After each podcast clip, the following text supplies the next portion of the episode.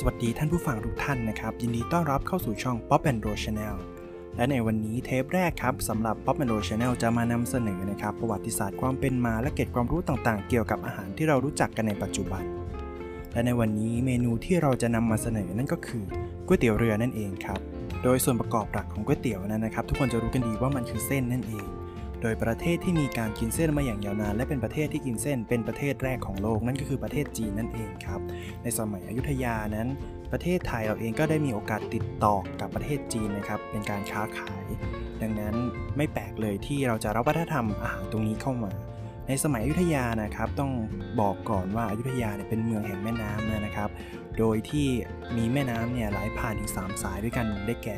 ป่าสักลบบุรีและเจ้าพยาครับทำให้ชีวิตความเป็นอยู่ของชาวอยุธยานั้น จะใช้ร่วมอยู่กับแม่น้ำซะเป็นส่วนใหญ่นะครับไม่ว่าจะเป็นการเดินทางหรือการค้าขายนะครับ ดังนั้นไม่แปลกแล้วนะครับ ที่ชาวยุธยาของเราจะนำก๋วยเตี๋ยวลงไปขายอยู่ในเรือนะครับทำให้เกิดก๋วยเตี๋ยวเรือขึ้นนั่นเอง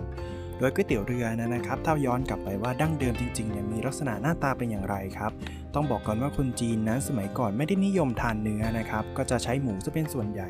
ดังนั้นก๋วยเตี๋ยวเรือเองเนี่ยจะต้องเป็นก๋วยเตี๋ยวหมูครับ โดยจะมีการสับหมูนะครับให้ละเอียดกลายเป็นเหมือนหมูบดเนี่ยนะครับ ลงไป หรือที่เราเรียกกันว่าหมูบะช่อ หรืออาจจะมีการใส่พวกเครื่องในหมูต่างๆ ลงไปเสิร์ฟนั่นเองครับ และต่อมานะครับก๋วยเตี๋ยวเรือเองเนี่ยก็มีการดัดแปลงเกิดขึ้นนะครับเปลี่ยนจากการใช้หมูเป็นใช้ไก่แทนครับโดยสันนิษฐานนะครับว่าการดัดแปลงนี้เกิดขึ้นที่อำเภอบ้านแพรกนะครับจังหวัดพระนครศรีอยุธยานั่นเองนะครับดังนั้นก๋วยเตี๋ยวเรือไก่ฉีกนะครับของอำเภอบ้านแพรกเนี่ยต้องบอกว่าเป็น originalมากๆโดยต้องเรียนก่อนว่าผักที่อยู่ในก๋วยเตี๋ยวนะครับในยุคแรกจะมีแค่ถั่วงอกเท่านั้นนะครับ ราจจะมีการเสริมเป็นพริกสดลงไปนะครับ โดยหั่นเป็นชิ้นๆเพื่อเสริมรสนะครับ โดยตอนหลังนะครับจะมีการประยุกต์โดยการใส่เป็นผักบุ้งหรือใบโหระพาเนี่ยนะครับ เข้ามา อันนี้เดี๋ยวผมจะพูดต่อไปนะครับ ก็เดี๋ยวจะรู้ว่ามันมาอย่างไรนั่นเองครับ ต่อจากก๋วยเตี๋ยวเรือไก่ฉีกครับ อยุธยาเองเนี่ยก็มีการติดต่อค้าขายนะการอำเภอต่างๆ ก็ได้มีการนำก๋วยเตี๋ยวเรือเนี่ยออกไปขายนะครับจนไปถึงที่จังหวัดปทุมธานีนะครับเราอาจจะเคยได้ยินหรือเคยเห็นมาบ้างนะครับในก๋วยเตี๋ยวเรือรังสิตนั่นเอง ทีนี้ก๋วยเตี๋ยวเรือรังสิตเนี่ยจะมีความแตกต่างอย่างไรกับก๋วยเตี๋ยวเรืออยุธยานะครับ ต้องบอกว่าพอมาถึงที่รังสิตเนี่ยได้มีการดัดแปลงครั้งใหญ่ โดยนอกจากไก่และหมูเนี่ยก็มีการนำเอาเนื้อนะครับมาใช้ในการทำก๋วยเตี๋ยวเรือนั่นเอง ดังนั้นก๋วยเตี๋ยวเรือที่ทำมาจากเนื้อนะครับก็จะเกิดขึ้นครั้งแรกที่รังสิตนะครับ แล้วก็ได้มีการนำพวกเครื่องยาจีนเนี่ยมาทำเป็น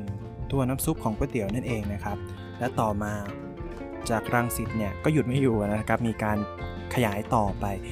เข้าไปในตัวกรุงเทพมหานครของเรานะครับ โดยที่ต้องบอกว่า มันเกิดขึ้นที่อนุสาวรีย์เราอาจจะเคยได้ยินว่าก๋วยเตี๋ยวเรืออนุสาวรีย์เนี่ยมีที่มาที่ไปยังไงอ่านเดี๋ยวผมจะเล่าให้ฟังตอนนี้เลยครับ ต้องบอกว่าเมื่อก่อนเนี่ยนะครับ การที่ชาวต่างจังหวัดเนี่ยจะเข้ามายังกรุงเทพมหานครนะครับโดยประตูด่านแรกก่อนเข้ากรุงเทพมหานครนะครับนั่นก็คืออนุสาวรีย์นั่นเองนะครับโดยไม่ว่ามาจากจังหวัดไหนเองเนี่ยก็ต้องมาลงที่นี่นะครับก่อนเข้าไปในกรุงเทพดังนั้นทำให้ตรงนี้นะครับเป็นศูนย์รวมของคนจากต่างจังหวัดนะครับ โดยมีวัฒนธรรมมากมายนะมารวมกันอยู่ตรงนี้ และแน่นอนครับก๋วยเตี๋ยวเรือทางอนุสาวรีย์เนี่ยจะกำเนิดก๋วยเตี๋ยวเรือที่ชื่อว่าก๋วยเตี๋ยวเรือน้ำตกขึ้นมาครับต้องเรียนตามตรงครับว่าคนที่ทำก๋วยเตี๋ยวเรือน้ำตกเนี่ยนะครับที่ขายที่อนุสาวรีย์เนี่ยไม่ใช่คนจีนนะแต่เป็นชาวอีสานมากกว่านะครับที่เข้ามาทำขาย ดังนั้นก๋วยเตี๋ยวเรือเองเนี่ยจะมีการใส่เลือดลงไปนะครับต้องบอกว่าวัฒนธรรมการกินเลือดหมูเนี่ยนะครับของทางภาคอีสานเนี่ยจะโดดเด่นมาก ดังนั้นก็เลยมีการผสมผสานของวัฒนธรรมเกิดขึ้นทำให้เกิดก๋วยเตี๋ยวเรือน้ำตกนั่นเองครับต่อมาเราจะเห็นว่าเครื่องเคียงของก๋วยเตี๋ยวเรือน้ำตกนะครับมีไม่พ้นแน่นอนแคบหมูครับ แคบหมูเนี่ยก็เป็นวัฒนธรรมการกินของทางเหนือนั่นเองครับ ดังนั้นตรงนี้มีการรวมกันของหลายภาคนะครับหลายวัฒนธรรมจนทำให้ก๋วยเตี๋ยวเรือเนี่ยถูกหล่อหลอมจนเป็นก๋วยเตี๋ยวเรือน้ำตกนะครับที่ทานกับแคบหมู